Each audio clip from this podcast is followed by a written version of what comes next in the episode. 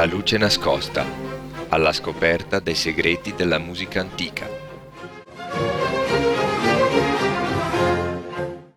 Un caloroso bentornato a tutti i nostri ascoltatori.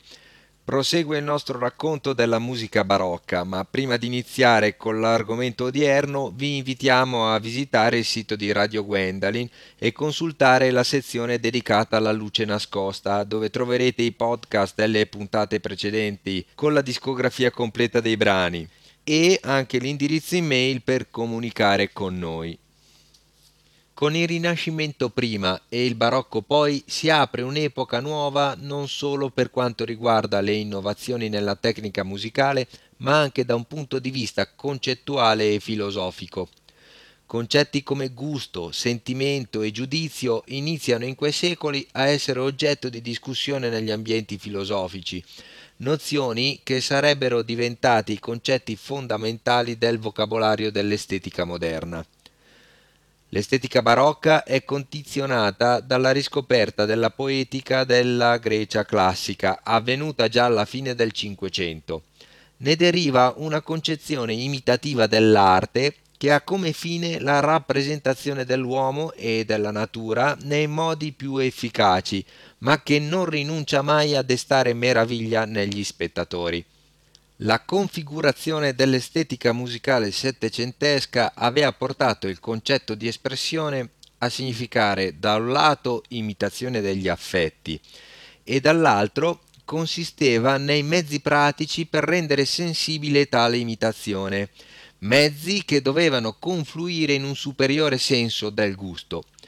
In altre parole, per espressione si vorrà intendere la rappresentazione delle passioni, e si introdurrà nella creazione artistica quella teoria dell'imitazione della natura derivata da Platone e Aristotele che con enorme fortuna sopravviverà fino all'affermazione del romanticismo.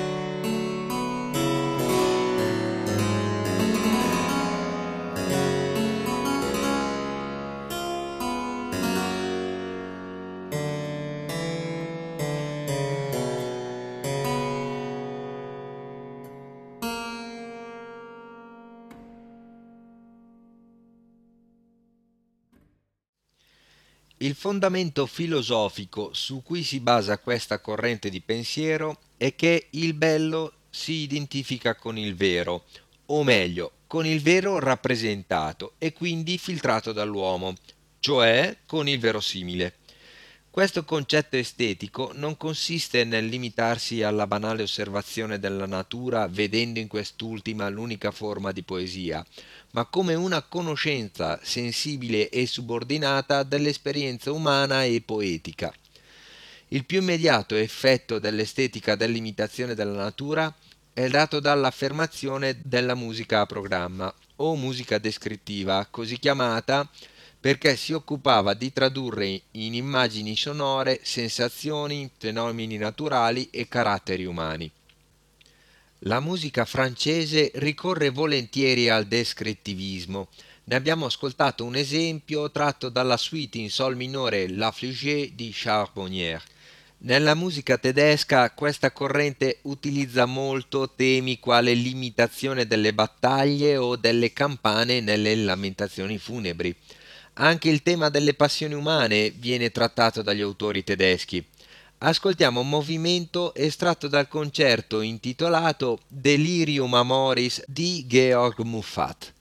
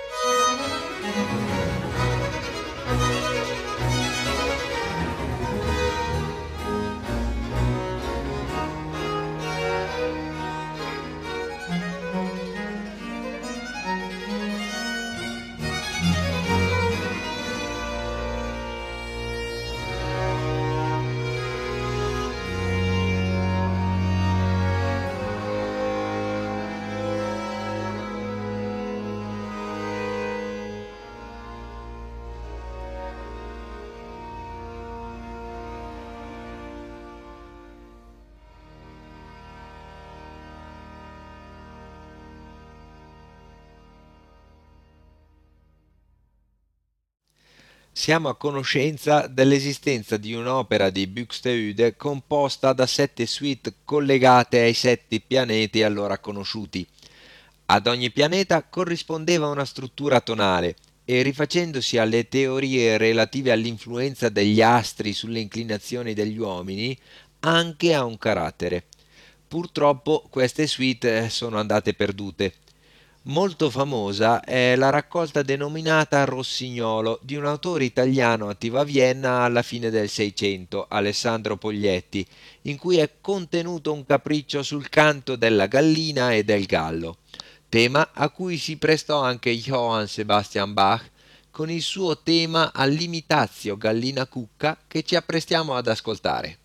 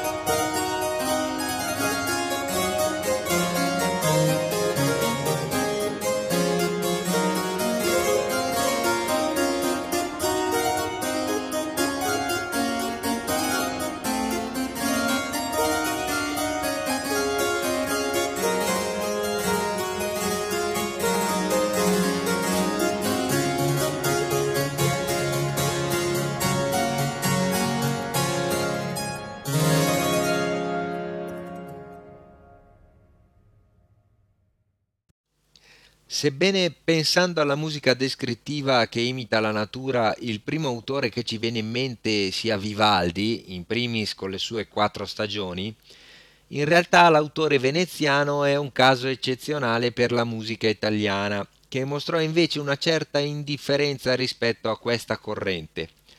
Sono una trentina i concerti vivaldiani che recano titoli più o meno descrittivi e programmatici, talvolta sul tema dell'imitazione della natura, come i famosi concerti delle stagioni, ma anche con la notte, la tempesta di mare, il gardellino, la caccia, ma anche altri, talvolta sulla natura intesa come natura umana. Piuttosto importante in questo senso è la raccolta di concerti denominata Umane Passioni, di cui fanno parte L'inquietudine, Il sospetto e altri titoli. Ascoltiamo il primo movimento del concerto per violino in Do minore RV 199, denominato dall'autore Il sospetto, e notiamo come nella musica sia evidente il carattere che l'autore voleva descrivere.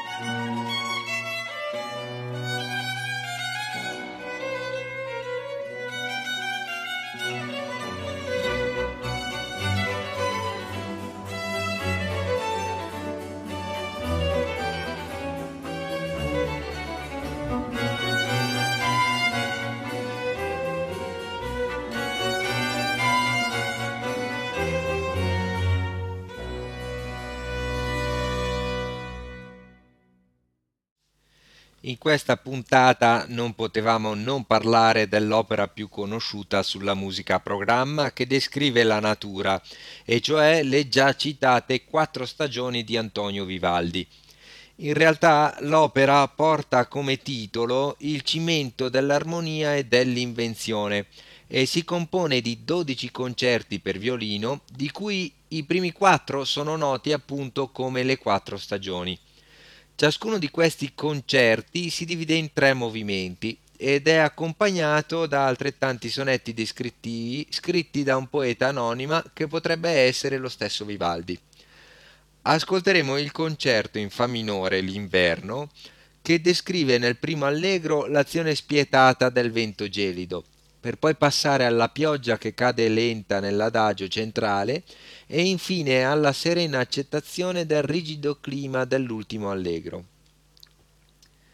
Agghiacciato tremar tra nevi algenti al severo spirar d'orrido vento, correr battendo i piedi ogni momento e per soverchio gli battere i denti passare al fuoco i dì quieti e contenti mentre la pioggia fuor bagna ben cento camminar sopra il ghiaccio e a passo lento per timore di cadere bene.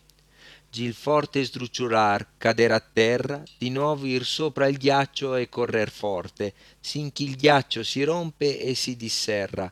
Sentir uscir dalle ferrate porte scirocco borea e tutti i venti in guerra. Questo è il verno ma tal che gioia apporte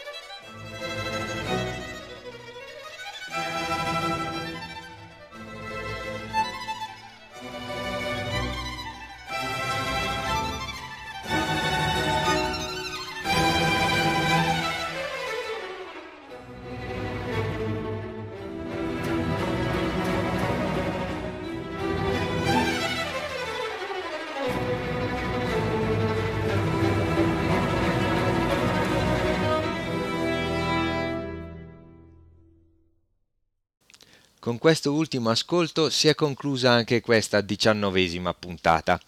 Prima di salutarvi vogliamo però ricordarvi che per domande o maggiori informazioni relative agli autori ascoltati o agli argomenti trattati potrete contattarci all'indirizzo di posta elettronica che troverete sul sito di Radio Gwendalin www.radiogwen.ch nella sezione rubriche stagione 2018-2019 cliccando la luce nascosta.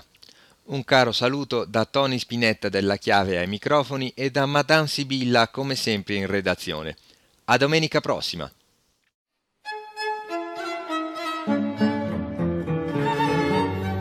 Dagli studi di Lecce 51, in esclusiva per Radio Gwendalin, avete ascoltato La luce nascosta, alla scoperta dei segreti della musica antica. In studio Tony Spinetta della Chiave, redazione ed editing Madame Sibilla. Si ringraziano Mr. Henry e Radio Gwendolyn. Alla prossima puntata.